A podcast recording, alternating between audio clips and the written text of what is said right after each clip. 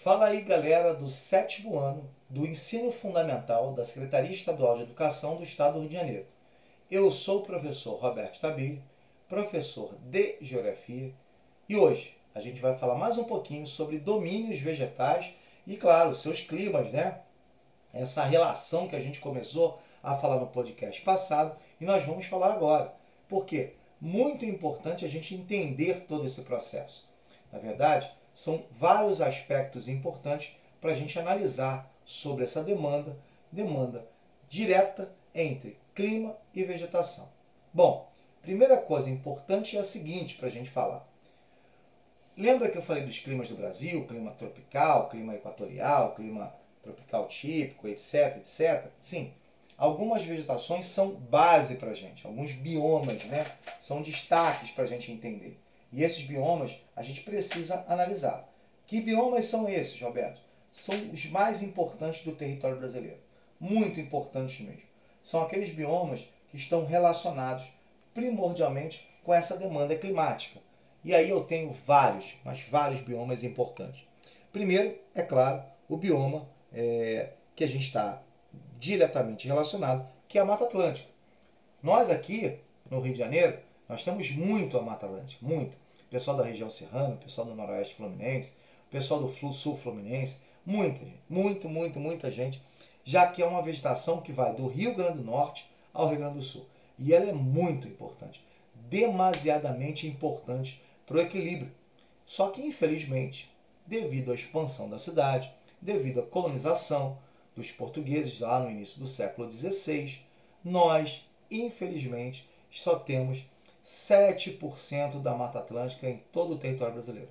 E digo mais, a Mata Atlântica seria a vegetação com maior riqueza do Brasil, quiçá do mundo, tá?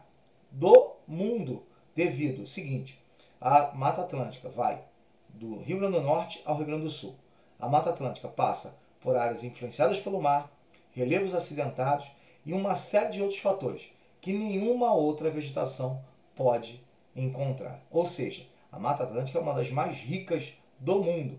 Bom, então vamos sair da Mata Atlântica, vou falar de uma outra mata rica, que é a Floresta Amazônica. Também muito próxima à Mata Atlântica, ela só é mais úmida, mas tem árvores de 50 metros, uma grande biodiversidade. E eu digo, biodiversidade é um elemento crucial, principal também para as florestas brasileiras. Nós temos muita biodiversidade. Por isso que os estrangeiros têm muito contato, né? olham muito para a gente para falar assim, caramba, olha só, os caras têm muita riqueza, é isso. Mas não somente essas duas. Mas eu tenho a caatinga, vegetação típica do sertão nordestino. Somente existe no Brasil essa vegetação, também com muita riqueza. Assim como o cerrado. O cerrado também, galera, tem muita riqueza no território brasileiro.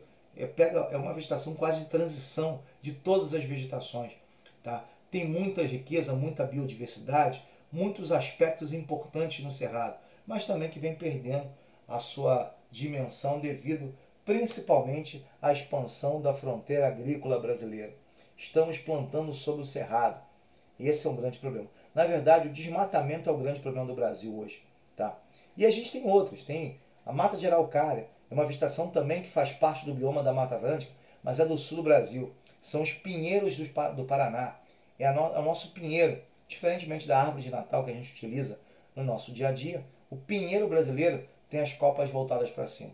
É uma árvore muito importante que também está sendo degradada, infelizmente, devido à utilização para celulose, né, para fazer papel. Esse é um grande problema também do Brasil. Na verdade, o desmatamento de uma forma geral, né, galera? Como a gente falou anteriormente. A gente tem tanta vegetação maravilhosa. A gente tem o Pantanal, por exemplo. Tem os Pampas no sul do Brasil, o Pantanal no centro-oeste as matas dos cocais no, no nordeste do Brasil, os mangues aqui no litoral, praticamente todo o litoral brasileiro. Ou seja, a gente tem muita vegetação importante.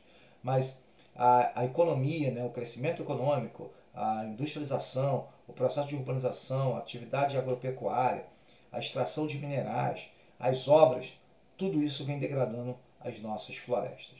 Mas é muito importante que mantenhamos elas praticamente assim como estão, tentando desmatar o mínimo possível.